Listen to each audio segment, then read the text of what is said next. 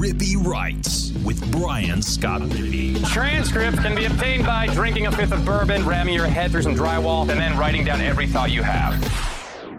What is up on a Tuesday night, Wednesday morning, whenever you might be listening to this? I am Brian Scott Rippy. Thanks for tuning in to another edition of the Rippy Writes podcast. Hope everybody had a safe and uh, Merry Christmas out there. Hopefully you spent it with uh, some people you enjoy and had a great holiday. And uh, if you're into presents, maybe you got some cool presents. Today, we have Bracken Ray, former Andy Kennedy staffer, Rippy Writes basketball correspondent on the show to talk Ole Miss entering SEC play, the bigger picture uh, with the future of this program, and probably the typical topics as well as diving into, you know, what this program needs to do to um, be a little bit more competitive in basketball, the flaws with this team, a lot of different stuff. Um, not maybe not what you're expecting, right? 24 hours or less than 24 hours away from the football bowl game. Uh, and we're talking basketball. I just don't have a ton for you on this bowl game. We got some short thoughts at the top of the podcast regarding that. And Ole Miss playing Texas Tech at 8 p.m. on Wednesday night in the Texas Bowl there in Houston. But uh, I don't know, running into the Christmas holiday, uh, I guess I could have gotten a Texas Tech guy on. I, I didn't really want to do that Christmas Eve or the day after Christmas, have a guy come on, tell you about all the great things they're doing in year one, predict it's going to be a close game, and then pick Texas Tech because that's the team he's watched all year and that's the team he covers. Probably giving you information that you could have used on Google. But I have some short thoughts on the football game at the top. But other than that, I just don't have a whole lot for you. It's a bowl game. Uh, I don't know if it's a rather meaningful one, other than the fact that it is another game and a chance for Ole Miss to get to nine wins. And it definitely counts. I just don't know if there's any sort of big picture thing to be taken from the bowl game. But we do have some short thoughts for you at the top before we get into Bracken Ray and some basketball conversation. Before we get to that, though, wanted to remind you the podcast is brought to you by Skybox Sports Picks. Who is Skybox Sports Picks? Well, glad you asked. They're the world's best gambling handicapping website. The inventors of the Skybox Matrix interval an advanced modeling mechanism that has helped propel Skybox to the top of the sports handicapping industry. Need to check these guys out. They were coming off a 39 and 16 four day stretch in college basketball uh, about a week and a half ago. Could I have interested you in that? That's up 54, 57.4 units.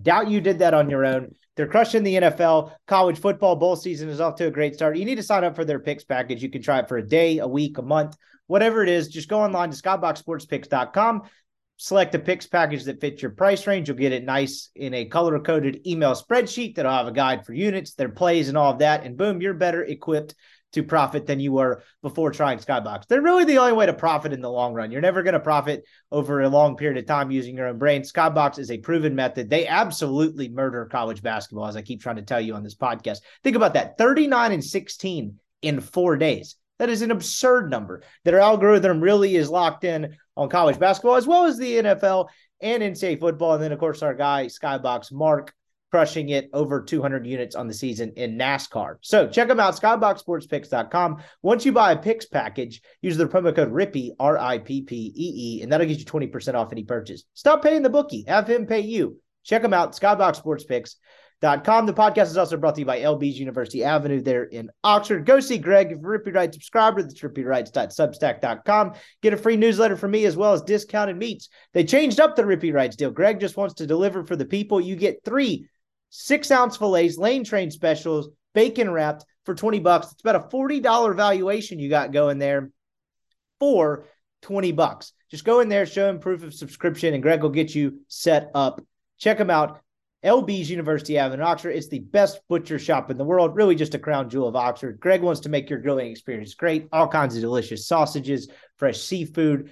I like the tri tips. I like the filet burgers. You need to go find your own favorite LB's University Avenue there in Oxford. All right, before we get to Bracken Ray and basketball, I guess I do need to offer some thoughts on this football game that is coming up as the Rebels play Texas Tech there in Houston. Uh, again, what does this game mean? I don't really know. I mean, everyone's on the whole like bowl games are just exhibition trains. I like bowl games, gives guys two more weeks together gives coaches a couple extra weeks practice and you get to go play one more football game. And as a player, I imagine that's got to be pretty cool for the most part because you only get a whole limited time. So I'm not here to dump on bowl games. I just think in Ole Miss's case, I don't really know what this game means for them, right? I mean, look, if you'd have won one of the last couple of games and finished the year at nine and three, you could win this game and kind of push the whole back to back 10 win seasons thing. That hasn't really happened a lot at Ole Miss or has not happened previously. That would be a big mark, but they didn't do that. So this would get them to nine and four on the year. Clearly, you don't want to lose what five of the last six games. Uh, that's not a great uh, indicator of where things are going. But also, it doesn't really necessarily mean much because I think the next step and next phase of this Ole Miss football program is what this team looks like and what this program looks like from a roster standpoint and how they fare against a much tougher schedule next year as they are now invested in NIL with a uh, war chest and they are paying their head football coach $9 million a year. That would be Lane Kiffin and what that looks like. We got to talk some recruiting with Weldon Rodenberg post early signing day. If you want to check out that podcast from, I guess that was last Wednesday, Thursday, somewhere in there. Uh, there was some, uh, I guess, scuttlebutt on the message board about us being too negative about that. I didn't necessarily get that tone, but hey, if the listeners are saying that, then I guess that probably came off the way. I don't know. We recorded it the day after early signing day, and we were more, at least from my perspective, more just intrigued um, about how Ole Miss is doing this whole thing differently, right? Didn't sign a high school quarterback again. Only had 11 kids at the time of that recording uh, signed from the high school ranks. I think that number went to 12 uh, later on that night or a day later, but definitely different than uh, the way most other schools are approaching it. I don't know if it's a good strategy. I don't know if it's a bad one. I didn't mean to pretend to sound like I knew one way or another. It is just clearly a zag when everyone else is zigging, at least to some degree, as we try to adapt to this new, I say we, college coaches, college football programs across the country try to adapt to this new recruiting landscape. I'm fascinated to watch it play out. I guess I had some, you know, when something's different, I guess it's naturally met with skepticism, and maybe that's what was sensed uh, in the conversation I had with Weldon. I don't know if it's going to work. My initial reaction to trying to build actual like real depth in the portal and not necessarily through the high school ranks probably was a little bit skeptical. But then in the couple days after recording that podcast, Ole Miss gets a five-star receiver in Marshall from Texas A&M and then adds a kid from Louisiana Tech, both with multiple years of eligibility left. Lane Kiffin, I think, kind of flirted, I hinted at this uh, in his post signing day press conference about kind of the sweet spot being uh, transfer portal kids with multi years of eligibility left. My initial thought, again, without knowing the database and all of that and how many kids are available, is really how many guys aren't there and can you actually build depth doing that? Why would they not wait it out at their other school if they aren't going to play immediately? That's a conversation for another day. But anyway, point being is I'm fascinated to watch it play out. I can't argue with the results. Ole Miss has been pretty awesome the last couple years, despite a lethargic end to this season. Lane Kiffin's won 18 games in the last two seasons. Hadn't happened a ton here. So I'm not the one to argue with, not one to argue with the results. I just find uh, maybe questioning the strategy without being critical um, to be fascinating because it is new, it is different, and I'm curious to see if it's going to work. So now that we got that out of the way, what does this football game mean? I don't really know. It's a chance to see some other guys, what Ole Miss has coming back next year. I doubt you'll get any real sense of like who's back and who's not, who might go to the portal and who who would beyond, I don't know, someone surprisingly doesn't dress out or something like that. But I doubt you'll get much of a sense regarding that for the roster next year. It's one more chance to see Jackson Dart, this offensive line, and this iteration of Zach Evans and Quinshon Judkins. I say one more chance to see Jackson Dart. I just mean this season. Clearly the kid's not leaving. But uh, beyond that, I just don't have a ton for you. Again, the opponent, Texas Tech, they go seven and five in their first year under Joey McGuire. Um, they had a couple nice wins, right? They beat Texas. They beat Houston when they were ranked. They gave TCU a run for their money. They beat a pretty decent Kansas team, but they also got the doors blown off of them by Baylor. Lose a tough one out of Oklahoma State, and what was a game and was a pretty good game. Played Kansas State pretty tough. So a scrappy football team, but I'm not sure one that is as good as Ole Miss. So what will this game come down to? it seems like Texas Tech is a different version of the same old Texas Tech. They run different passing concepts than your like traditional air raid, but they still throw the football a lot. They don't run the ball very much. They had the top passing offense in terms of yards per game in the Big 12. I think they were in the bottom three in rushing offense, but it doesn't look a little different than maybe the kind of the spread air raid Big 12 Texas Techy type thing that you're used to seeing. Um, they played three quarterbacks this year. Quarterback depth. What a concept. Couldn't resist myself there. Sorry. They had a senior in Tyler Shough, uh, won the starting job in camp. He breaks his collarbone. In the first game of the season, doesn't return till late October. Donovan Smith takes over for him and kind of has an up and down season. Smith season. Smith has since entered the transfer portal, if I'm not mistaken. So I don't believe he will be on the roster for this game for Texas Tech. Uh, he got hurt at one point this year before Shough was back, and they had to go to Behren Morton, I'm going to screw that kid's name up. Behren, I don't know. Kid played pretty well against Oklahoma State in a game that they gave them a run for their money. But Shough is back for this game and uh, so appears to be pretty healthy. Uh, struggled a little bit to find his footing down the stretch over the final four games. Pretty good taking care of the football. The numbers won't blow you away, but pretty efficient quarterback overall. What does Texas Tech do well? They're pretty good in play action.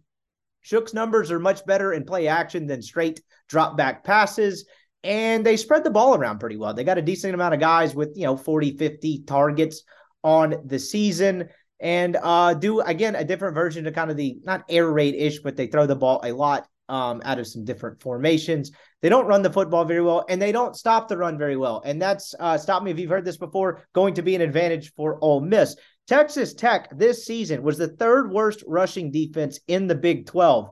Of the nine uh, Big 12 games they played this year, they allowed 100 or more yards to a running back in, I guess that would be six of them. No, five of them, six if you count giving up or allowing 100.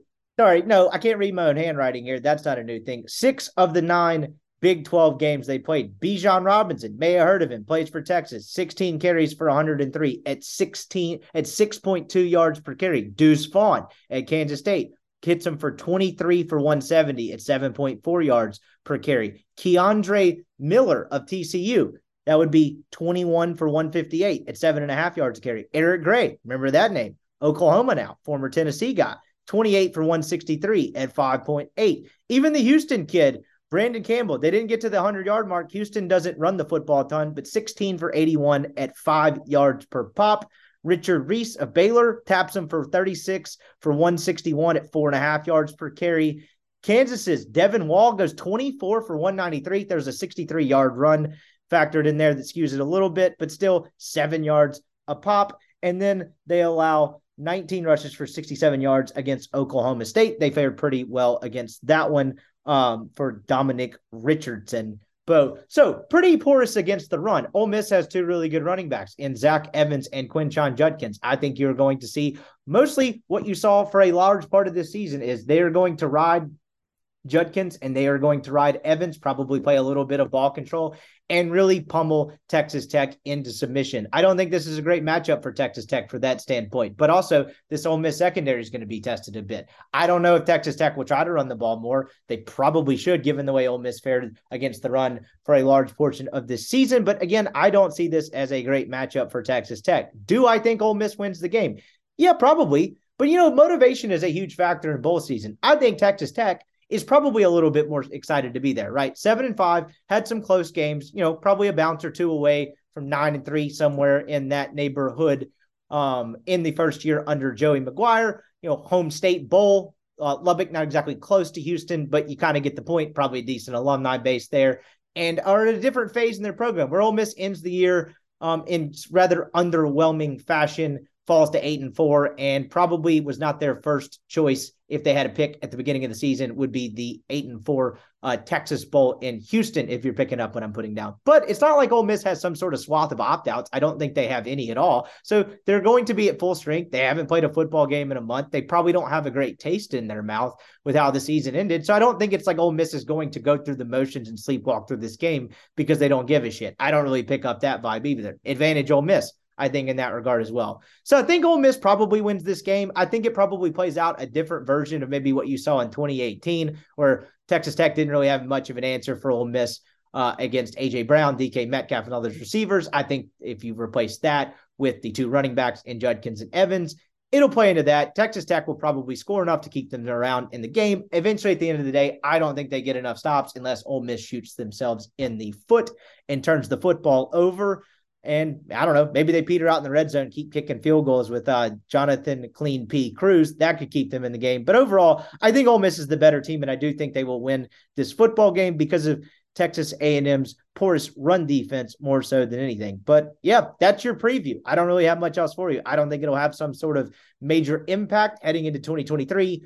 Um, really one way or another. If Ole Miss loses this game, it's just kind of a sour taste to what was an underwhelming end of the season. But again, I don't think it has much of an effect on anything. It's not like the Sugar Bowl last year where you could have come out touting 11 wins and uh, the program really on the rise. Not that the program's in a bad spot by any direction. I just don't think the Texas Bowl is going to have much juice one way or another. So there's your preview. I think Ole Miss wins the game. Here is Bracken Ray on Ole Miss hoops. All right, we now welcome on former Andy Kennedy staffer, Rippy Writes basketball correspondent Bracken Ray. Fresh off the Christmas holiday, we actually uh the Rippy stopped by Casa de Ray uh late Christmas night um, for a brief nightcap. So I guess that basically means you're related now, man. How are you? Yeah, I know. In Mississippi terms, I guess somehow we are related now after that. Um, but yeah, I'm doing great. Um, got to enjoy little Christmas uh, time off and back up in Nashville, getting ready for the new year. We should have just stuck a microphone in between us on the couch and knocked out the pod then. I don't know what we were doing wasting our time with this. Yeah, I don't know. The FCC may not have liked that a whole lot. I don't think they would have either. It's been about uh what three weeks or so since we got you on, maybe a little bit less than that. I can't remember exactly, but clearly the reason for the pod is the Ole Miss Rebels, as we record this late on a Wednesday or Tuesday afternoon, December 27th, is going to start SEC play Wednesday, December 28th, at about 4 p.m. A little bit of a time crunch, but whatever, be that as it may. Ole Miss is going to start conference play at home against Tennessee and I feel like the Rebels' last outing, I guess that was December 20th or December 21st, they lose the game to North Alabama. That actually, I think maybe changed the course of this conversation, maybe more so than I thought. Maybe not in terms of the big picture, but just kind of the general tone going into conference play. And I guess there's no better place to start than there. So last Tuesday, a week from when we record this, Ole Miss loses by a point to North Alabama who entered the day with a net of like 276. Their KenPom was even worse than that. They were in the 300s. I just, I mean, it was a midday game. I caught pieces of the second half because um, I was obviously working. I'm sure you were too. But just kind of general thoughts about a loss that really seemed to kill any sort of positive vibe you could muster up heading into what is a hellish start to SEC play. Yeah, no doubt. And look, that uh that game before Christmas is always a scary one and can be a trap game. I remember seven years ago this week, uh, the last Tad Pad game uh, was against Troy, and it was a very dramatic game, a lot closer than you we wanted to be. But you know, uh, there's nothing, there's really no excuses when it comes to you know losing to a North Alabama. Um, last year, kind of same similar time frame. You lose one to Samford but you look back and like, hey, that was a team that went into their conference tournament and had a uh, puncher's chance at winning their conference tournament. I think won, you know, 20, 21 games for the year, probably net KenPom was in the 125 to 150 range. So from a brand and school recognizability standpoint, it was into the world. But then if you really watch Samford play, they had a lot of transfers okay, this is one you can bounce back from.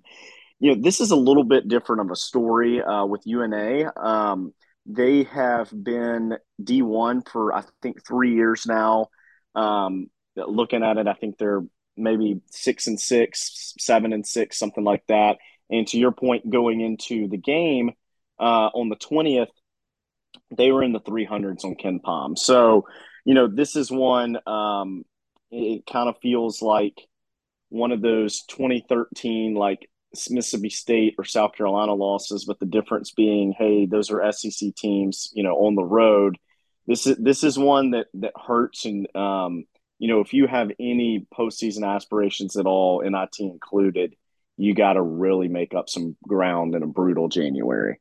Yeah, you do, and that's that's something we were talking about a little bit the other night. Was just like you know, on paper, had they just found a way to win the game, say they made a shot at the end and won by one point, it doesn't really change like probably maybe what people think about the team, but like on paper, they would have entered SEC play fine. They didn't have any sort of notable wins um, heading into conference play. You know, you get one against Stanford, who I don't think is going to end up being very good. FAU, I believe that's still their only loss of the year is Ole Miss beats them by 13 in early November, but no bad losses. And you probably entered SEC play, what, with like a net of like, well, I don't know, 55 ish, somewhere in that neighborhood. Yeah. This one that day dropped them all the way, I think, into the 90s, which is just, yeah. I think, encapsulates this better than anything in terms of just how bad a loss that was. I mean, it's up there with the worst in program history. But kind of the shame and a piece of it, at least for the short term, is is you could probably just kind of sell. Okay, you made it through it. What eight and three or whatever it is, nine and three in through non-conference play, and then what can you do in conference play where it feels like this really just put a damper on it and really hurt them position wise a ton because of the lack of decent wins they have elsewhere, right? Yeah, no doubt. And look, um, I think you kind of hit the nail on the head. If you looked at their non-conference schedule, there wasn't a ton of just like, hey, huge opportunities there. I, I think Memphis has a pretty decent group. Uh, UCF's looked good this year as well, but you know they they have not scheduled like some of the top half of the teams in the league have scheduled. Um, with that being said, also though, hey, you go nine and three non-conference. So let's say you had won on against UNA well, really, like you go 10 and 8 and then beat Oklahoma State on the road, and you feel pretty good about things. Um, so it was a it was a schedule that had enough there to get some quad two wins in uh, to go into the SEC play, where I think the SEC is going to end up having like six teams in the top 30 when all said and done. Um, it, it, you you had opportunities there, so this is a this is a crushing one, and it's kind of one of those where you got to go win two and a half that you probably weren't supposed to win just to cover this one up to get yourself back um, in in the notion to any postseason play. And just beyond this game, you're exactly right on that. And I think the part that makes that such a daunting challenge is this team. I just don't think, and when you talk about margin for error, and things like that. I just don't think they really have that, right? The path to being in the NCAA tournament conversation with this team was always going to be thin. And then you just mentioned now you got to go make up, as you put it, basically like two and a half wins in conference play. I know you got the Oklahoma State game on the road in late January. And that that just seems like almost too much to make up. And it's crazy in two, you know, 20 minute halves how that can change the season for a team with such a small margin for error in the first place. Looking at the kind of the probably since the last time we talked, I think we did it right after they exited that uh, Orlando tournament down uh, in Florida where they beat Siena, they beat Stanford, and then they lose a close one to Oklahoma. What's changed since? And I'll just go through like a little tiny mini list I made is they get Ruffin back in the mm-hmm. Memphis game. I don't believe he, I was at a wedding that night in Florida, but I think I don't believe he started that game, came off the bench. But they've now played one, two, three, four, five, five games since Ruffin's come back.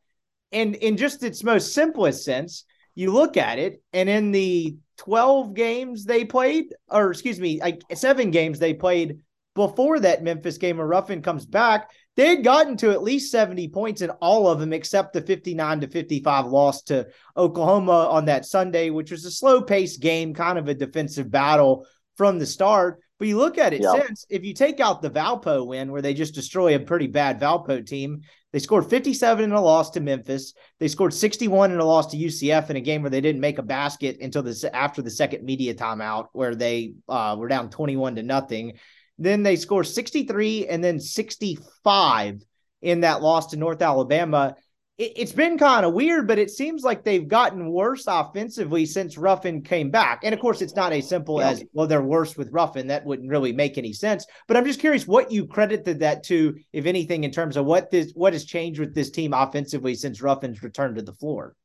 Yeah, you know, I honestly think that um, you're kind of answering your question in the question a bit. And the reason I say that is when we talked three weeks ago, I brought up that this coaching staff is going to have to make a decision of, you know, do you go with Myles Burns in and know you're going to get really good stuff offensively, but take us, you know, or excuse me, uh, really good stuff defensively. He can go take out a one through three on the opposing team.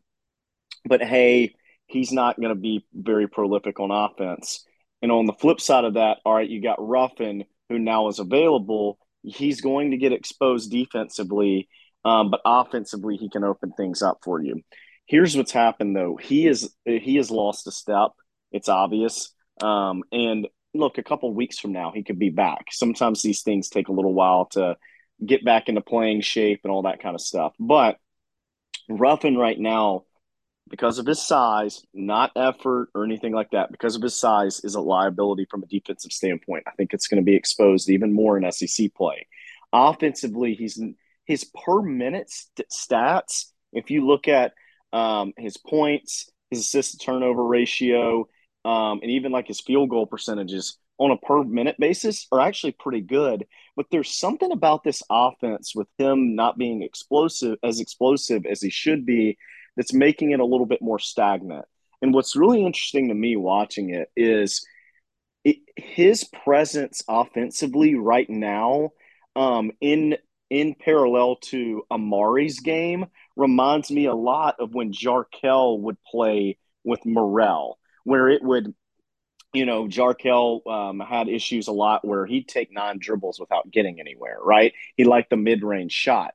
There's something up with Ruffin and this lack of explosiveness that's making the offense stagnant. And since he's returned, it's hurt Abram a lot, a lot as well. Abram has been uh, I mean, he has bailed them out, you know, kind of the first half of non conference play a ton.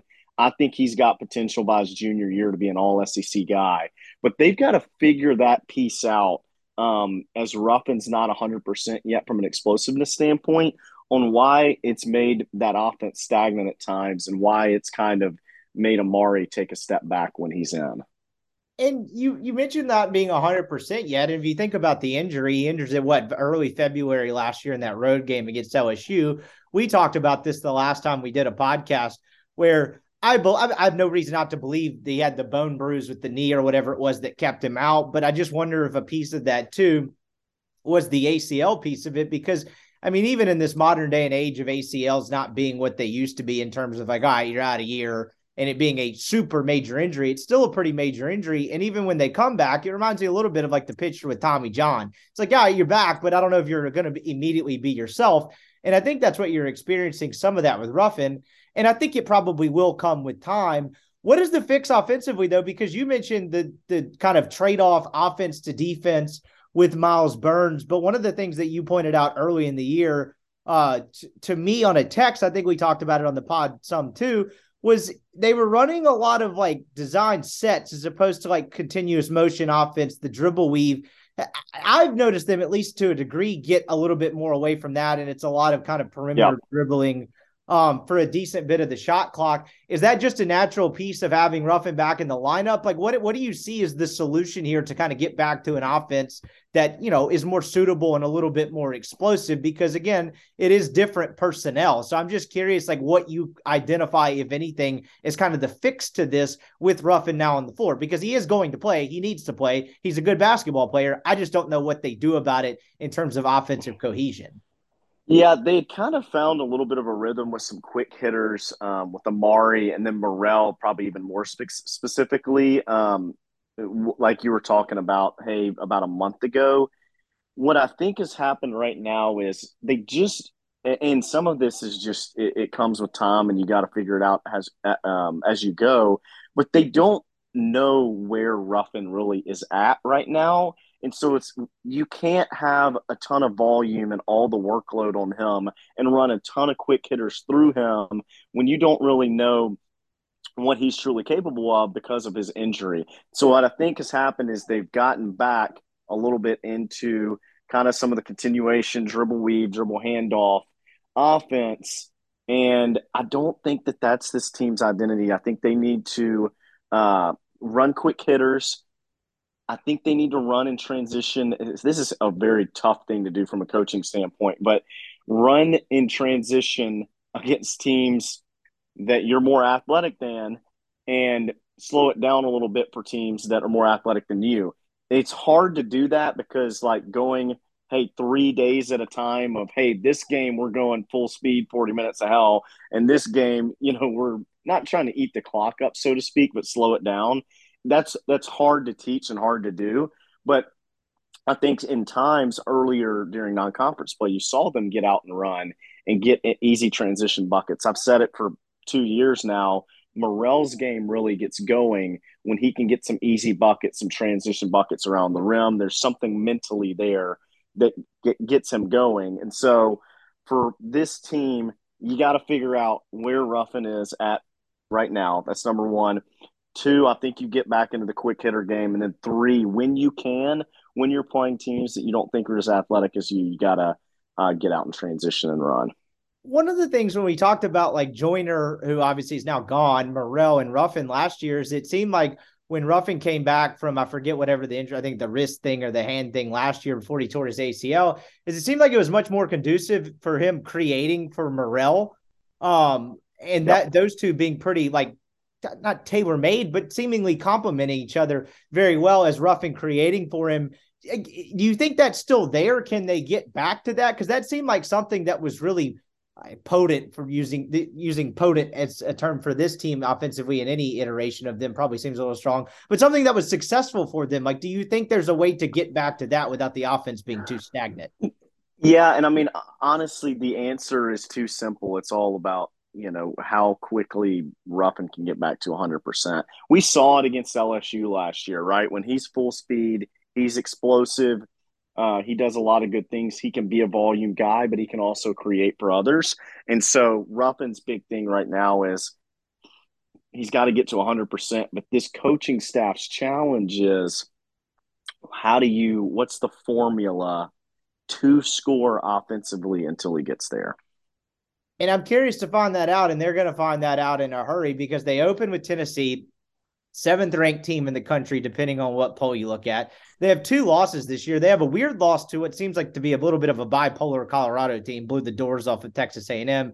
They beat Tennessee and Nashville by 12, but they're an eight and five team with a couple of strange losses mixed there in between. I think Frank Martin's bunch got them uh, at UMass, but it's a really good team. It's a tough, tough start to conference play for Ole Miss as we outlined, right? I mean, they're going to go play Tennessee. They're going to go at Alabama, and then they're going to go at Mississippi State. Those teams are ranked. Mississippi State is. I don't know if Alabama's still ranked. Yeah, they know they are. Alabama's definitely ranked on that. So you're going to open up with three ranked teams in a row, and then it doesn't get any easier after that. You got Auburn at home, who is pretty good in their own right, despite maybe not having the greatest start to the season. I guess starting with Tennessee, I mean, what do you? I guess we'll just get into the matchup a little bit. How do you like, kind of give me your scouting report on Tennessee a little bit this year? I haven't watched very much Tennessee. I watched three Arizona games. Oddly enough, they're super impressive to me. They look really, really damn good. Yeah. They handled Indiana in Vegas in a game I watched a decent bit of. But what's kind of the scouting report on this Tennessee team, and what is Ole Miss facing tomorrow afternoon?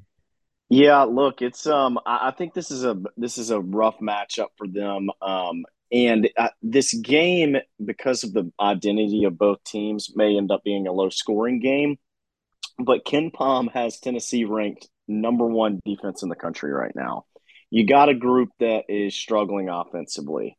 Uh, Ole Miss, that is, right? Now, you know, the positives, and I think we've said this for a few years now, but Ole Miss is a borderline top 50 team defensively in the country. Um, so it's the, the where it gets tough is you kind of have to beat Tennessee at their own game. Um, it's always good, you know, playing at home, but this is a this is a this is going to be a tough matchup for Ole Miss. I think just because of the nature and tempo of this game, you know, do I see Ole Miss getting blown out? I, I don't I don't think I see that. Um, but it's going to be a tough matchup. Tennessee has a great um, mix of both talent and experience. And you know, Rick Barnes is obviously a hell of a ball coach. Ole Miss in the past though has played them pretty well. Um, so so that's you know, if history repeats itself, that's that's a good thing. But I, I think this is a pretty tough matchup out the gate. And you know, to your point, um, hey, January, and I kind of consider tomorrow January as well, just because conference play and all that. But the next 10 games, you know, KenPom has Ole Miss projected to go three and 10 in the next 10 games. And I think maybe 0 and 4 to start off. It's a, it's a brutal stretch, but, um, you know, the SEC, especially the top half of the league, is super talented. Yeah, it is a tough start to this. And you look at it and it's like, all right, through this kind of first six, seven game stretch, what would be a good start for Ole Miss? I think they would be elated with three and three, three and four. What you got? One, yep. two, three, four, five sixth game mark being that at South Carolina Tuesday, January 17th. Like obviously three and three, there's three home games in there, three on the road would be an absolutely incredible start. I, honest to God, they, they're going to struggle not to go 0 and 6, which would just be an absolute death knell. I mean, without just being too general, like wh- where do you see their opportunities for wins? Clearly, the home game against Georgia almost is like a must. You get Auburn at home as well, at Alabama and State. Like, where do you see kind of their best opportunity to get a couple wins just to make sure they're not completely buried from the start of this conference play on? Yeah, um, I mean, look, I think Georgia at home. That's that's obviously your most winnable game. Um, and and South Carolina, shit, South Carolina on the road may be more winnable than than Georgia at home. To be honest, Georgia started off pretty bad um, in non-conference, but then they've gotten better, and they beat Notre Dame the other day. Um, I watched that game. Like they've got some semblance of like Whitey's probably putting in their ear that hey, they could if they reach expectations, they could be an NIT team, which I think year one would be awesome for them because I can't even remember how many games they won last year, but I think it was like eight games. So that'd be a good that'd be a good um, result for them. So you know, Georgia's one of them. Um, South Carolina, you know, as as well as another one, and then State is even better than Ole Miss defensively. They state's technically worse offensively though, just off like huge raw, like larger scale raw numbers. Yeah, like states. I was. That's what I was about to say. They've only got one guy averaging double digits offensively. Um, it's on the road. That's the tough part. And look, they're going to start having, you know, eight. Not the way that Jans has this thing rolling right now. They're going to have eight, eight or nine thousand people at some of these games in conference play. Um, especially if they can get Bama in their first one. But it's a rivalry game, so you never know. Um, those would be the three that I would kind of look at the most um, in the month of January, if you kind of include tomorrow as the month of January. Just a couple miscellaneous notes before we hit a couple like big picture things and, and get out of here. I texted you about this the other day, and I don't want to do the the the armchair coaching because Kermit's forgotten more about basketball than I've ever I'll ever know. But one of the things that's strange to me about Kermit is he gets um, kind of upset in games a lot at very random points, like when they're not playing well for a few possessions and he'll go grab someone when they make a mistake and sub them out pretty quickly. And it, it's almost like a punishment substitution method. And I don't really see other coaches doing that. I mean, our our guy Bill Ball, high school coach, would do that like sometimes if he was like really pissed at Kevin Anthony for just not trying in a game, period. But like other than that, you just don't see it on this level very much. Like, what do you make of that? Is that something you've noticed a lot? I just find it very odd because a lot of times you got to let guys play through mistakes, and it's tough to get in a rhythm in a game when you see your coach like you make a mistake, you see your coach kind of reflexively grab someone else in anger, and all of a sudden you're coming out of the game. That to me would just be, be tough to get into the rhythm of a game. Why do you think he does that, and do you think it's as big of a detriment as I'm making it out to be? I, I do think it's a problem. I don't understand the psycholo- psychologic background to it. Um, my my issue with it is probably you know there's the pattern piece to it right you're taking people out of their rhythm and in today's day and age like you kind of got to adjust to these players and these players are different than they were 20 or 30 years ago you got to let them play through mistakes sometimes um, so that's the first thing. That's why you don't see it a ton anymore. My bigger piece with it is since, you know, this is year five, he has had some really good defensive teams. Hey, this is, you know, right now, you just lose to UNA. You know, statistically, this is kind of looking like it's going to be maybe the worst team that he's had in his, in his five years. And you're still borderline top 50 in the country in defense he pulls guys a lot for getting scored on in yep. relatively low scoring games. And that's the one where I'm like, we're addressing, it seems like we're addressing the wrong th- thing here, right? Hey, we got to, I would be, I think you pull guys more for, hey, we're running this dribble weave thing and you're running the offense just to run the offense rather than score. I'm taking your ass out, you know, before the media timeout until you're more aggressive, get downhill try to create for yourself or create for others. Hey, um, I looked up and there's four minutes left in the game, and your guy's got six points. You just got scored on again. Now he's got eight points. I'm pulling you. That's not that's not a huge deal, right? So that's kind of that's what I that's what I can't really wrap my head around is you make the great point of the patterns and the rhythms and it, it, the modern age of basketball. You can't do that to these guys a lot. My thing is more of why is it happening when you play, you know, six and a half minutes and your guy hits one bucket on you and then you're getting pulled. And it, it, I wonder if some of it just goes back to his Middle Tennessee days, where it's the recruiting pattern seems to be a little bit the same, right? He loves a kind of a lot of guys in that six, seven to six, nine range forward, a little bit positionless, where it almost seems like at middle, I'm assuming he did that, you know, similar way where he just, it was kind of positionless. You could stick someone in there and it didn't make a ton of difference. Where as much as they struggle offensively in SEC, now that he's in the SEC, like you talk about disrupting rhythm and why they're doing it. And like, you know, like you just mentioned, you're addressing like the wrong problem. It's like, like you said, they're top 50 team, borderline top 50 team defensively, despite all of their struggles it'd be one of those things where it's like you already kind of need everything you can get and all the pieces to align offensively to make yourself an offensively competent team. And you're just kind of shooting yourself in the foot while also not really solving the problem. It's almost making it worse, if that makes any sense. It, t- totally agree.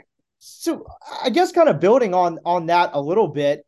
Um, actually, this next one's a complete non sequitur. I always am fascinated by the long Christmas break for Ole Miss right? They have a ton of out of state students. They have winter session, but the Christmas break for Ole Miss is long. I mean, I don't even talk in sports, just Christmas break in general is longer than in really pretty much any other school. When you guys were at Ole Miss, whether it was in the Tad Pad or when you moved into the pavilion, did y'all ever, is that ever something that y'all thought of as a disadvantage at all, not having the students for sometimes three and a half weeks of conference play? Whereas after New Year's, others, most other schools are just back where that kind of seems to eat into the home crowd home court advantage at all. I'm just curious if that's something that ever came up when you were on staff under AK.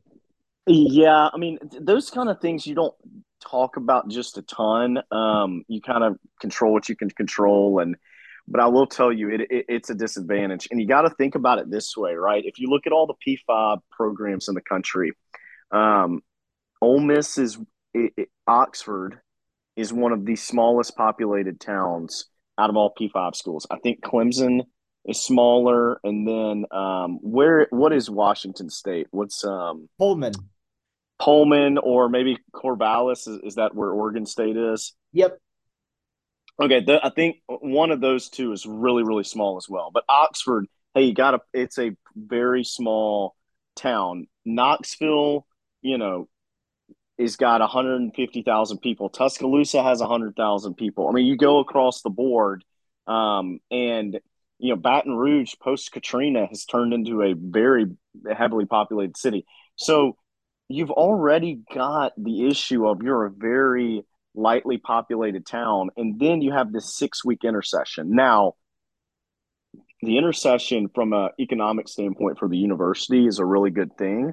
It's a it's a revenue generator but the six week deal definitely hurts Ole Miss because you you look up and you're you know a third of the way through conference play, may, maybe even more than that, and your students aren't on campus yet. You have three or four conference games out of your nine where your students aren't on campus. Um, and technically, you know, that last two weeks or whatever, you've got, you know, maybe 2,000 people in town for winter session. But it, it, I definitely do think that it's something um, that hurts the school, but, but I don't know that you can make a decision you know, off of basketball student attendance because of the amount of revenue that it drops into the school.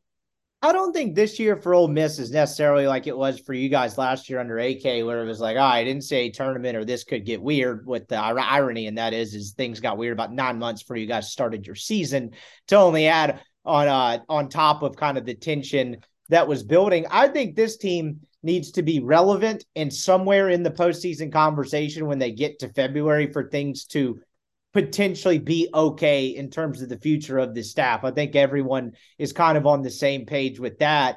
I, I don't even really know how to ask this, but like, what do you think the case with that of like for that is? Like, can this team be five and seven, six and six with six conference games to go. Like, do you see a path to them being somewhat in the mix and recovering from this at all? I mean, you know, sure there could be. Um, I think that Ruffin getting healthy and then figuring out this guard rotation is super critical. That's step number one. I'm concerned about the bigs a lot. Um, we looked at, you know, going into the season, I think there were three bigs that um, were defensive player of the year at their previous school. And obviously we said we've said it a few times today, but hey, Ole Miss is at a pretty okay place from a defensive standpoint.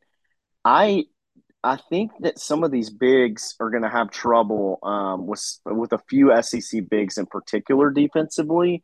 But as a whole, we should be okay from a front court defensive standpoint. A guy that comes to mind for me is KJ uh, Williams at LSU because he can. They they are they play some five out offense. He can step out, shoot the three, and I don't know who you have that can guard him unless you go really small at the center spot. But nonetheless, you know, hey, defensively, okay, your front court maybe it's probably in an okay place. We thought defensively they'd be at a really good place, but offensively they're giving you nothing. Um, you've got if you look at the stats, it's like four points a game, two points a game, two points a game, you know, uh, four points a game. Brakefield's at like seven. They're giving you nothing um, offensively. And one thing that I would try out a little bit more if I were them, and this goes to your point of hey, you gotta if you can get to the NIT and make a run, maybe you can sell a six year. You got to be able to sell the guys that are coming back. Malique Ewin against um, against UCF plays 21 minutes, perfect from the field, 10 points, five blocks, and five rebounds. Uh, like I said, 21 minutes. The next two games plays four minutes each.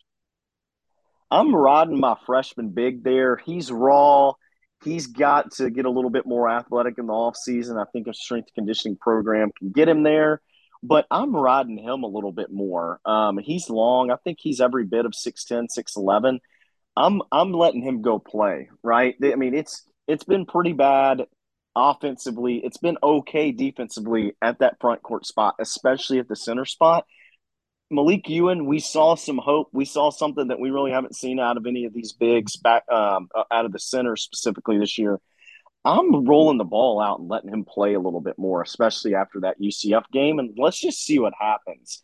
Um, you know, so that's that's one thing that I see there with the bigs. Murrell's about as expected this year so far. His thing to get to the next level, especially if he ever wants to be a pro and make make money, is he's got to be able to learn and to dribble in traffic a little bit better. Uh, he fumbles the ball around a lot trying to get downhill. And with how athletic he is, and his shot looks pretty good this year, if he could learn to dribble in traffic, that's another thing that I think could help this back backcourt elevate as Murrell tries to get healthy. You nailed it with the bigs not giving you anything offensively. I mean, look, Brakefield's at like seven. I think Burns is somewhere around that seven mark too. But after that, it's McInnis four, you know, Mballa two, or excuse me, four, Allen four, whatever. Like I, guess to me, it, it starts with Brakefield a little bit. He's at seven points and five rebounds a game. And don't you need that closer to like 12 and eight? I mean, he doesn't have to be a double double guy, but that's a highly rated kid. He's a kid you got from Duke after a year and just seven and five for a kid that was uh, really has no other choice than to play a pretty major role in this team. That's just not really going to cut it. That to me is where it starts. I don't know what you've thought of his season so far, but to me, that's been fairly underwhelming. Yeah, agreed. Um, there's been flashes. My thoughts on his season so far has been inconsistent. Um, he, you know, he had that. He had a decent, uh, pretty decent outing in their uh, Thanksgiving tournament, and I thought he looked a step quicker when I watched that tournament as well. But then, you know, he's he's taken a step back. So you're right at that four spot. He's one that needs to be giving you 10, 10 to 12 a game. He needs to be shooting mid to high 30% from the three point line. I would always, I've always wanted his, his release to be quicker. Um, that's one thing he kind of winds up. He has to be, he can't be contested when he shoots. He's got to have a foot or two of space to be able to shoot. Um, but you're right. You know, Brakefield is is one that he's got to be giving you more, especially with the de- deficiencies that this offense has. And on top of that, is is not only the the bigs not giving you anything offensively, you're one of the worst. I think you're the second worst sheet, uh, three point shooting team beyond actually, ironically enough, Arkansas. uh, heading into conference play. And Kermit made a remark after that. I think it was the North Alabama game, talking about we're really struggling offensively. We got to find some three point shooting. Uh, I mean, you worked in the coaching field, but I don't think it takes a genius either. Are you really going to find that? Like your roster's already together. Where, where are you going to find that? I was like, is he going to pull guys out of the stands? I was very uh, kind of mystified by that comment. And if you're not going to be a great three point shooting team and your bigs don't give you much offensively, that really just kind of paints the picture of where they're at, right? Like, I, I just don't know what they do about it. You've got to become yeah. a lot more efficient in the post, or you got to have two guys that can really fill it up. And it doesn't seem like they have either right now. 100%. Um, and, you know, one thing, and this is not to downplay skill development at all, but if you talk to a lot of really good like college basketball recruiting evaluators and stuff like that. And they're looking at high school guys and they're talking to high school coaches and their AAU coaches, whatever the case may be. You have to have your shot coming into college most of the times. Um, like there, there are definitely guys. You know, you can find examples out there of guys who have higher percentages in the college game than they did in high school, one hundred percent. And that's not to, and this is not to knock skill development. But a lot of the times, you either know or you don't know coming into college whether a guy can shoot or not. And so, sitting here, you know, in December getting the conference play, and I think Murrell's kind of the exception to this, but um, not having three point shooters, it's a problem. But the bigger problem is this has been an area that has been brought up for the past three years now. It hasn't been addressed. It's been yeah, it hasn't been fixed. And like to your point, I mean, you got Murrell. I think he's like thirty four percent. That's not exactly breaking the house down. I think Ruffin, who doesn't take very many, is like thirty six. But outside of that, you're you're struggling to find anyone over thirty. They're thirty one percent as a team. That's just I don't know. In today's modern basketball, that seems to be going against the curve without elite guys down on the block. And I just don't really know what exactly the end goal of that is. That was one of the things, and this gets to like kind of as we wrap up here, the bigger picture conversation of one of the underrated aspects of you guys and Kennedy's staff as a whole and his whole tenure there is they could go find shot makers and shot creators. And is it just Kermit looking for a different type of player? I'm just, it seems like with the portal and so many different guys out there, you guys and Kennedy, the entire time he's there, never really had problems go, going and finding guys who could make and create shots, particularly perimeter jump shots. And they've really struggled with that. I'm just curious why you think that is. Yeah, I think um, you know one thing that, and I think he probably even talked to him being Kermit talked about this during his opening presser is, hey, we want to go get long athletic guys, right? And so what's happened is he's gotten a got a lot of guys that are kind of like three fours in my head: small forward, power forward. Um, the issue is you've got to have guard skills. Um, it, you can't have eight or nine guys on your roster who don't have guard skills. I think Arkansas and Alabama are great examples of it. They've got these long, they've got a few long athletic guys that are tall. You know, like Arkansas's point guard was six seven. Um, they've got long athletic guys, but they're guys that have guard skills. And right now, there's like seven or eight guys on this roster who who can't who couldn't dribble on the wing at all. So now, you know, you don't have a lot of depth. All right. Now then Ruffin's hurt. All right. You miss on Robert Coward, and that's gonna happen. You're gonna miss on some guards. And it, you just it kind of all domino effects. And so that's that's been the whole premise of it from an offensive standpoint. From a defensive standpoint, I think it's actually a positive, right? If you're athletic and you're long and your effort is high, you're probably going to be a pretty damn good defender. Boom. Kermit's uh, defense the past five years has been pretty good. But offensively, there's just not enough dudes with guard skills. And the only guy who's got wiggle and can create is a healthy Ruffin. He's not healthy right now. Um, so you, and then you look at it, hey, we know three point shooting percentage is bad we know uh, that we've only got one guy who can uh, who's got wiggle. So now you don't have shot makers from the perimeter, and you don't have guys that can create from the perimeter as well. And that's kind of you know that's the start of uh, a bad deal when it comes to offense going into conference play. And it parlays into selling the product and having an entertaining yeah. product, right? Like AK had bad teams that were really interesting and fun. I know the street ball thing got thrown around a bunch. It's uh, not ne- ne- not accurate, nor was it fair to AK at all. But they had bad teams that were interesting. Where like Kermit's teams, when they struggle, it's a really tough watch. And even teams that weren't particularly bad. I go back to that team two years ago with Romello White and that group where coming out of the pandemic, I, they were that win. Uh, if they played LSU that night, they played LSU that night, that Friday of the SEC tournament. And if they won that game, they may have very well ended up in the NCAA tournament, which really changes the entire conversation of this Kermit Davis tenure.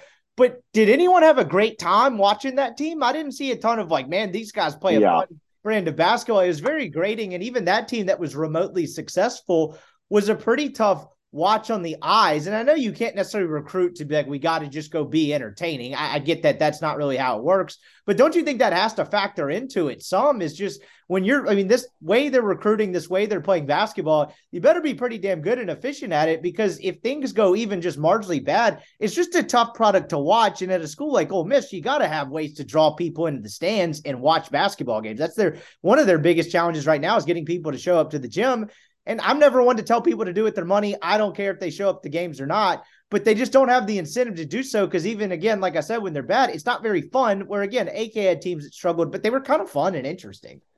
Yeah, no, I, th- I think that I think it's a good point, right? Um, it's one thing, hey, if you're going through some spurts where you're losing, but it's got to be something that you can that's entertaining to watch. To your point, I think from like 06 to 16, Kentucky was the only team who had more all SEC guards over a 10 year period than Ole Miss did.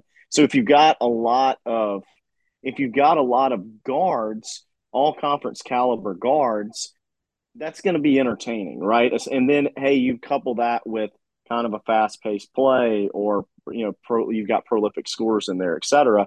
You know, that's going to be entertaining to watch. And so I mean, I think it. I think it makes a great point. Hey, one thing to lose, it's another thing for to lose, and it being hard to watch. Um, you know, when you look at the overall state of the program. And so, as we, I don't want to hit a ton of this because I know, unfortunately, yeah. I think it's trending in a direction where we're going to have to hit a lot of this toward the end of the year as we move forward on this podcast.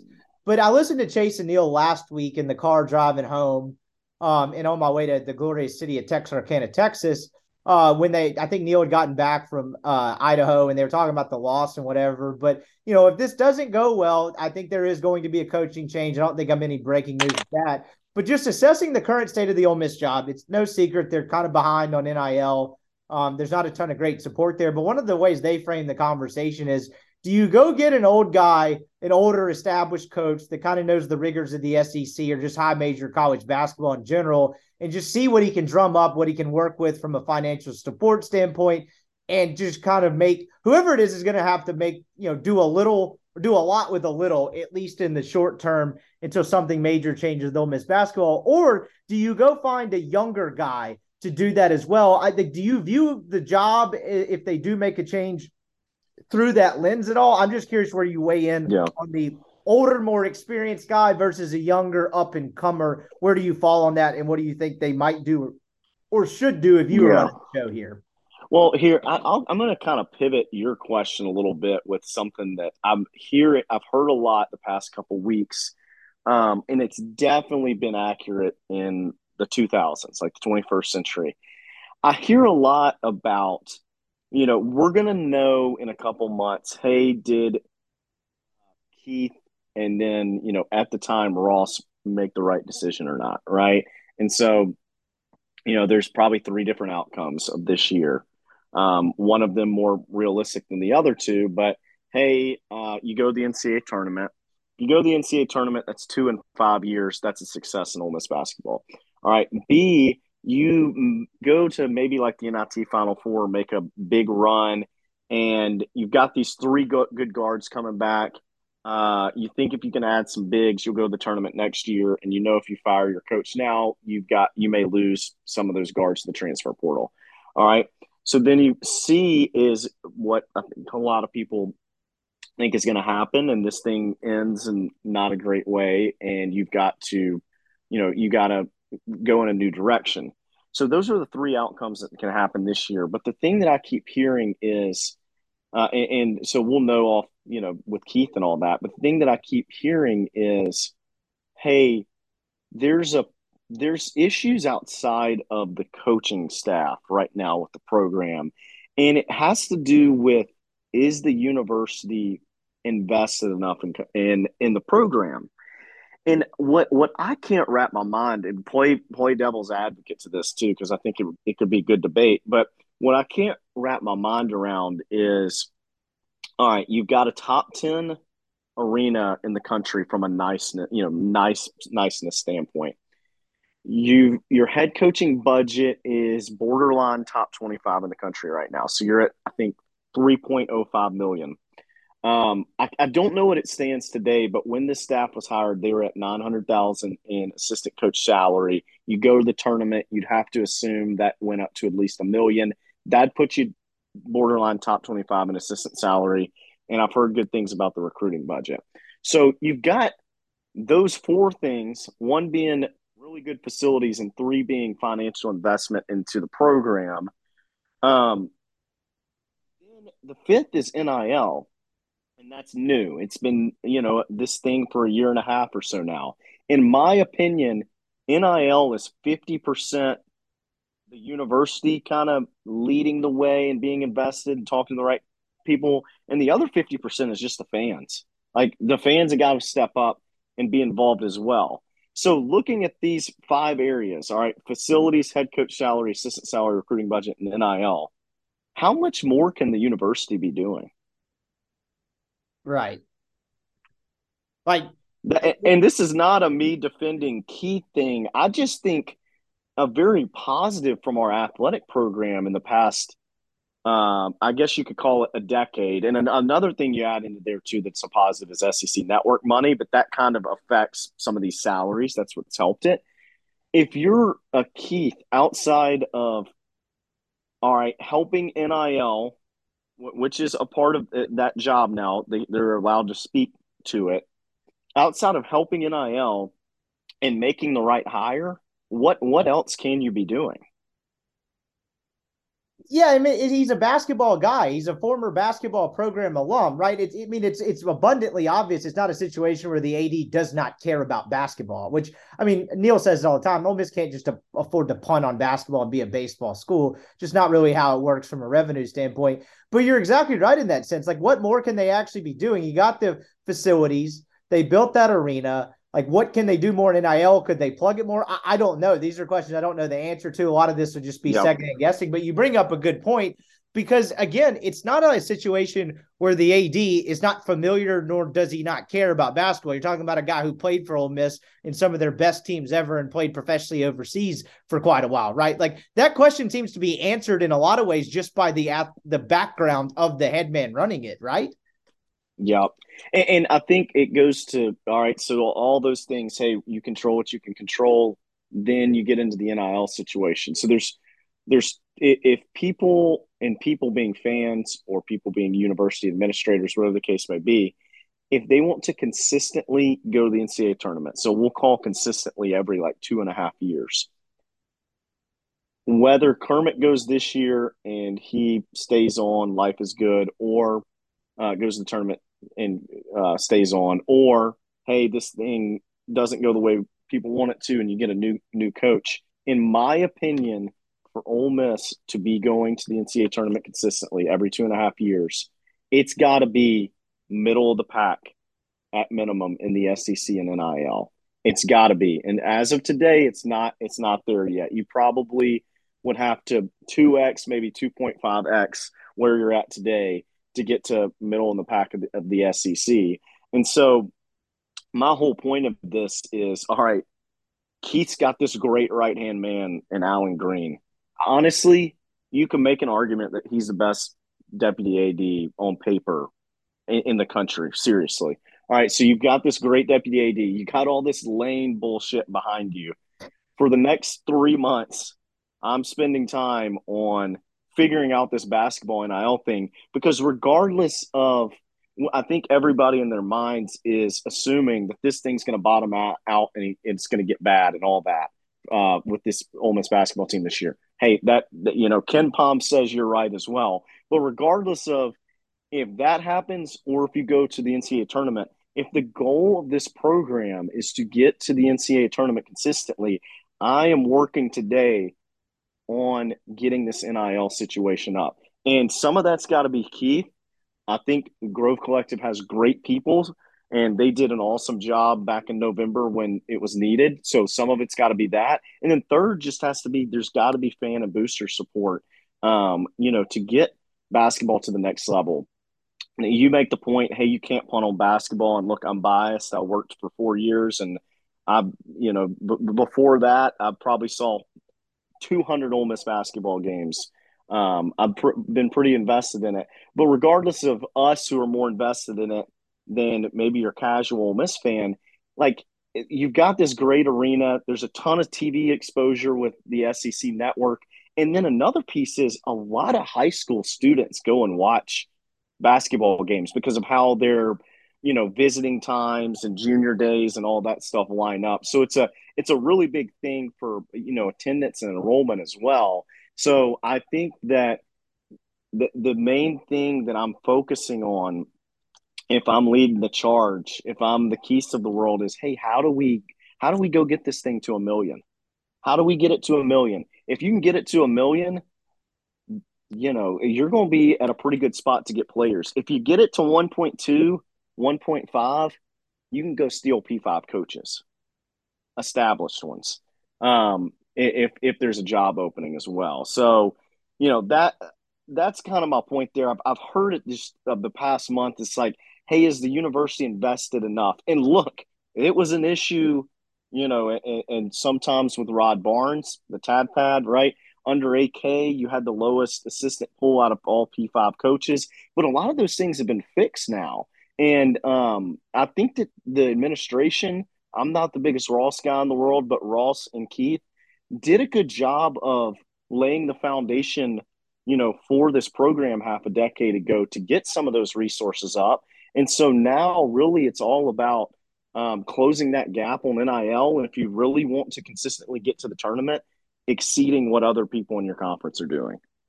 You're doing pretty well up there in Nashville. How close are you to be able to lay down a million yourself? Maybe the Bracken Ray Jumbotron is is that in the works in the near future? Yeah, I keep seeing these uh, on I forty. I keep seeing these lottery ball tickets, and so I, I, have I have thought that um, you know if that ever happens, you know we can do that, and you don't have to name the court after me either. We'll just we'll just go buy some players. We'll go get it done you make a great point in all seriousness. Uh, but the, the uh, one of the things you just popped up that I thought was kind of funny is you mentioned like a lot of these high school kids go to basketball games. It made me think of like recruits. How what was AK's attitude? I mean, I know he loved he liked Hugh Freeze and he liked the football program and all that, but what was did he? I just can't imagine his thoughts where you guys your last days of the Tad Pad. Y'all are having to hide recruits from coming to the Tad Pad, whereas the bat the football team's bringing them in there on official visits. to come watch yeah. games. I just never thought about how funny that dynamic is. I bet AK loved that. Yeah, he loved when uh like I guess it took maybe 2 years for the pavilion to get built because he's like I've got a lot of shit out of that hole in the ground. he's like I got a lot out of that hole in the ground. Um and you know, you've probably heard the stories before about him you know, taking kids to Della Davidson and telling them that's the new arena. And then if it was a kid who uh, was a big Nike guy. He would tell him that Della Davidson, the elementary school, was going to be a, a, strip mall. Those are all true stories. Um, but yeah, no, we never. I mean, there was there there would literally be guys coming to uh, campus in June, and their first workout in the Tad Pad would be the first time that they've ever seen or stepped foot in the Tad Pad that we recruited for two to three years. That talk about a tough sell there. Last thing before I let you go uh, just as we enter conference play as a whole, has anything surprised you about the SEC? It seems like Arkansas is talented, but I don't know how great of a team they are. You know, Mizzou gets the doors blown off of them by Kansas, but they've won every other game. I think they're 11 and 1. Just as you look at the SEC as a whole entering SEC plays, anything stood out surprising? You can go good or bad. Look, I knew that Jans was talented and he would be a good fit. Um, he's probably exceeded expectations in year one. I know we hate to hear that because he's in Starkville, but they're a tournament team um, for sure in my eyes. Bama's probably a little bit better than I thought they were going to be, just because they're so young, but you don't expect them to be as composed as they are um, with that much youth. And I think Nate's done a good job. And then one that I told you at the beginning of the year that I was keeping my eye on as kind of a sleeper team is LSU. And I think they sit today like 10 and 1 or 11 and 1. Yeah. But um, they they haven't played anybody, so they're one that I'm going to watch a lot.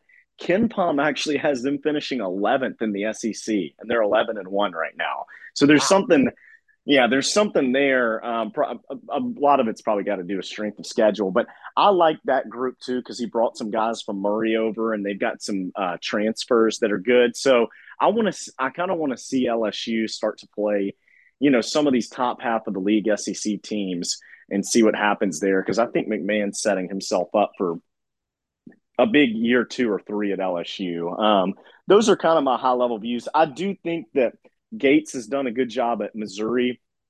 Their schedule hasn't been super crazy yet, so it'll be interesting to see them as well once they start playing some tougher teams. What's up with Cal at Kentucky? My I have a couple. So one of my friends in when I was in media is a guy named Derek Terry, who I actually think he got out of the business too. But I see a lot of Kentucky basketball stuff. I follow a couple of their guys on that beat. Um, they seem to be very unhappy, not the media, but just the reflection of the fan base unhappy with the way things are going. What what how does this Cal thing end? Like what what what do you see in Kentucky? Like flaws, whatever with Cal. It's a fascinating storyline that if they don't start well in conference play could get a little spicy, I think. Yeah, and I think honestly, I think a little of it is kind of pump the brakes because their strength of schedule um, is really, really good. Um, they played Michigan State, Gonzaga, Michigan, uh, UCLA, and then Yale, who typically is pretty good as well. So I, you know, I think it's a little too early for them. Um, I think they, you know, I could see them still winning eleven or twelve conference games this year.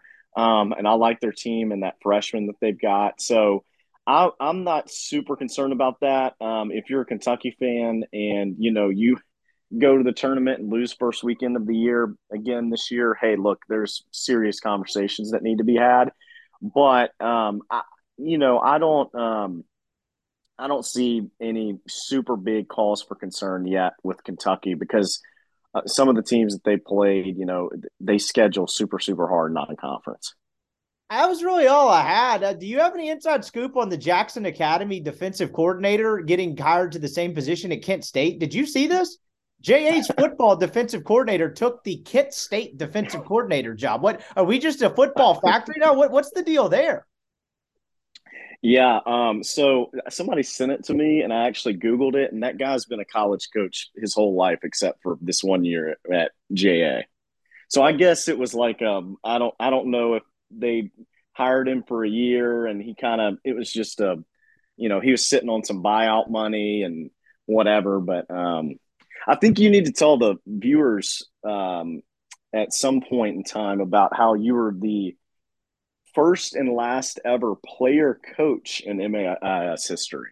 I was. We uh we got the anniversary of the shot heard around the world coming up. We will have to relive that story in greater detail as you were the assist man on that one as we get deeper into January. But that's right, I was. We, we, we, we may we may need some shit to talk about when we get into January. I was like a slightly shorter version of Bill Russell, I guess, is basically how I viewed things. So, uh, you know, you can debate on who was more successful um, in their careers. That will be one that will be talked about at Barstools to the end of time. But uh, I just thought that was wild. I because I said to Chase, he was like, "Really?" And I was like, "Supposedly." I looked him up the same way you did. I was like, "Ah, this is a college guy who probably just went for a year, or maybe he's running from the grind of the MAIS 6A North." Who knows? But best of luck to him in getting out of the gauntlet that is that.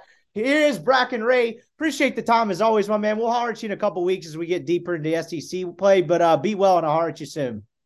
All right, holler at you.